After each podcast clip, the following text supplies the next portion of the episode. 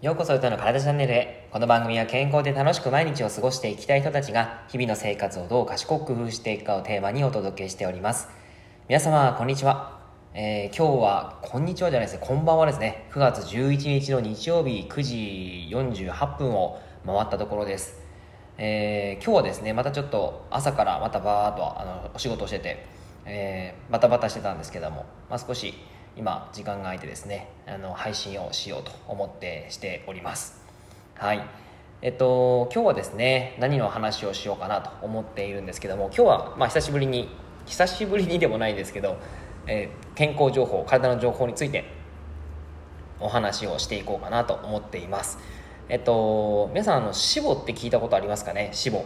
SIBO って書いて死母っていうんですけどもこれはですね意外といろんな方々に多い症状だったりします。僕のあのお客様でもあのそういう方々が何名かいらっしゃってあそういう感じであの体の状態今なってんだなっていうのをすごく感じたりするんですけどもこれはですね何かっていうとその小腸内細菌異常増殖症って言ってですねちょっと言葉としては難しいんですけども小腸っていうその自分の体の中に腸がありますよね。その中の小腸というところにあるんですけどもそこに善玉菌っていうのが、えー、異常増殖しちゃうっていう症状です。本,、えー、本来であれば善玉菌とか悪玉菌とか日和見菌っていうのは大腸の方に多く存在するんですけどもそれが、えー、小腸にも少し存在してるんですね。ただそれがですね何らかの影響で異常に増殖してしまった時にさまざまな症状が出てきます。どういうふうな症状があるかというと、えー、腹部膨満感であったりとかあとはガスが出やすくなっちゃうとか、えー、なんかお腹がゴロゴロしちゃうとか不快感がすごい出ちゃうんですね。はい、なのでそれがあると非常にその体の状態としては、まあ、良くないわけですよ。気持ち悪いというか。はい、なのでそういう状態の場合その死亡っていうことが考えられたりするわけなんですね。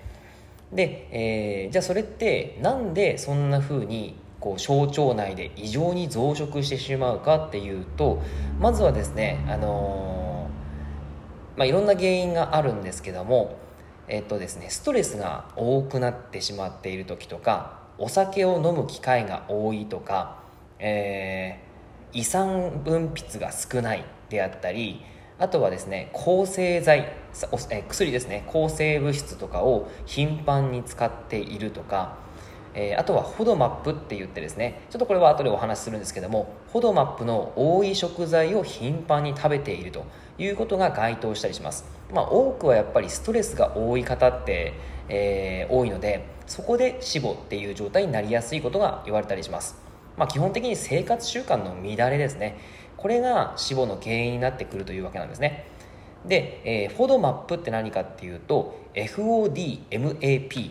と書いてフォドマップ。これがですね、F えー、そのフォドマップの F っていうのが発酵しやすい、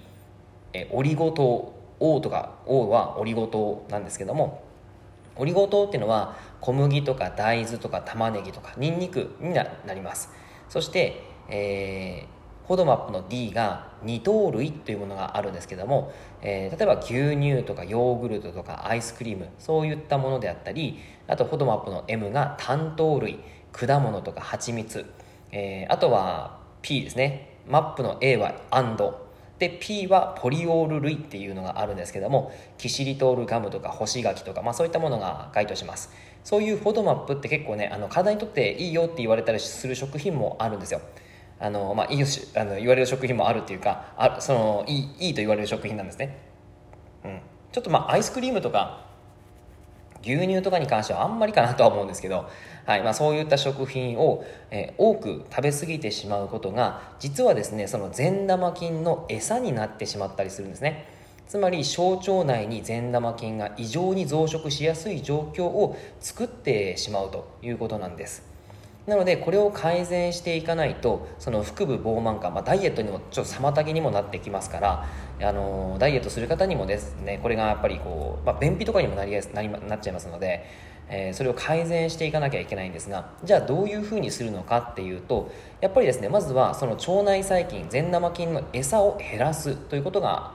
あの重要です。まあ、あのせあのなんだ戦でいうと兵糧攻めですよね。兵糧攻めをしていくっていう形になるんですけども、えっと、先ほどのですね言っていたフォドマップの食事を減らしていくということが重要だったりします。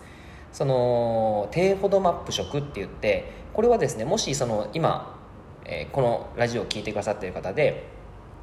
なんかそういう腹部膨満感、えー、便秘そしてガスが多く発生しやすい。そしてあのあんまり匂いがないガスですね。あんまり匂いがないガスが発生しやすい、えー、なんかお腹がゴロゴロするずっとしてる気持ち悪いみたいな感じの症状があれば、えー、ぜひぜひですねその1回フォドマ低フォードマップ食っていうのはですね確かめるあの試してみる価値があるんですけども、えー、どんなものがあるかっていうと,、えーと、と例えばお米とかそばえー、あとはオートミールとか、えー、そういったものはおすすめです。主食としてですね穀類として、えー、低フォドマップはそれはあの主食として OK です。あとは野菜とかであればナスとかトマト、えー、ブロッコリー人参じゃがいもさつまいもかぼちゃ、えー、あとはもやしとかたけのことかレタスとか、まあ、そういう食品は大丈夫なんですがあのぜひですねその高フォドマップ食は気をつけてほしいのがあって豆なんですよね。結構ダイエットする方であったりあの健康を考える方って豆類ってすごい食べるじゃないですか。納豆、えーと、味噌、えーまあ、あとはなんださやえんどうとか大豆類ってやっぱり取ったりしますよね。それってあんまり良くないんですよ。高ほどマップ食に入ってしまうので善玉菌の餌になってしまったりするんですね。なのであんまり良くないよということです。あと玉ねぎとか、えー、ニンニクとか、えー、ごぼうとかそういったものも入っちゃいます。あとキムチとか。うん、これがねあの抜いていかないといけないんですね逆に。はい。そしてあと果物であったらあのバナナとかイチゴとかココナッツブドウメロンオレンジ、えー、あとはキウイ、えー、レモンそういったものは非常にバッチリ OK です。低フォドマップ食になってきます。で高 FODMAP 食っていうのがリンゴとか、えー、スイカあんず桃梨、えー、あとは柿か柿柿？ちょっと発音が分かんないな。あの果物の柿ですね。はい、であったりとか、えー、ドライフルーツとか、まあ、そういったことも高 FODMAP 食に入ってきますのでこれはあんまりおすすめできないということになります。なのであのもし該当する方はその低 FODMAP 食って、えー、ウェブで調べてもらうと出てくるのでそれをやっぱりやってもらうといいんじゃないかなというところです。はい。まあ、そういう形であの兵糧攻めにしてあげた上で、えー、まあ抗菌効果のあるハーブであったりまあ、サプリメントっていうのを利用して除菌することが結構重要だったりするんですね。はい。まあ、そういうことによって、えー、その脂肪っていうのは寛解していきます。あとはやっぱりですねそのストレスっていう話をさっきしましたけど結構ね脂肪はですねすごくストレスが関係しちゃうのでできればですねその脂肪に対するストレスを寛解させる、まあ、改善させるっていうことが重要になってくるんですがやっぱり、うん、あのなかなかこう改善するの難しかったりするところはありますよねストレス。なのでストレス緩和をする、えー、ための例えば何でしょうね温泉であったりとか、えー、森林浴であったりまあ何でしょうね一人旅であったりうん美味しいものを、まあたうん、あの適量食べるとか、まあ、そういったことをしてもらうといいんじゃないかなと思います。はい。まあ、結構ねあのこういうことってなかなかちょっと言葉では難しいなかなかこう、えー、聞いててねなかなかこう難しいんですけどもやっぱりそのそういう状態があるんだよっていうことを知っておくとまあなんかこう該当した時にあそういえばなんかあんなことを言う吉岡が言ってたなあ豊が言ってたなっていうふうにね思ってもらうといいんじゃないかなと思います。はい。ということで、えー、今日はですねまたお便りをいただいておりますので、あの、読み上げようかなと思いますがえー、ヨッシーさん夫婦関係お互いの尊重や尊敬が大事ですよね、えー、前回の放送の時にお話ししたやつかな。はい。私はそのことに本当に気づくのが少し年を重ねた後でした。えー、妻にはたくさん迷惑をかけましたが彼女のおおらかな性格で今も家族関係を築けています。定年が見えた今本当に妻には感謝でいっぱいですと。わあ素晴らしいですね。はい。えーね、いろいろとそのな奈々さんこの前あのコメントいただいたんですけども奈々さんに対しても優しい言葉をかけてくださってますね。はい。旦那さんのこのことを気長に見守っていただけたらと思います。きっと奈々さんの優しさや気遣いに気づく時がやってきますっていうね。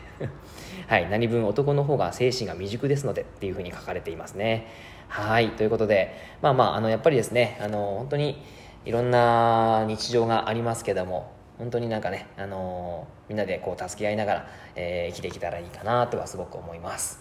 はい、えー、お便りありがとうございました。何かまたですねあの聞いてくださってる方もお便り気軽にいただけたら嬉しいなと思います。はい。では以上になります。内容がいいなって思えたら周りの方にシェアしていただくと嬉しいです。またいいねマークやフォローしていただくと励みになります。今日もラジオを聴いてくださってありがとうございました。では良い一日を。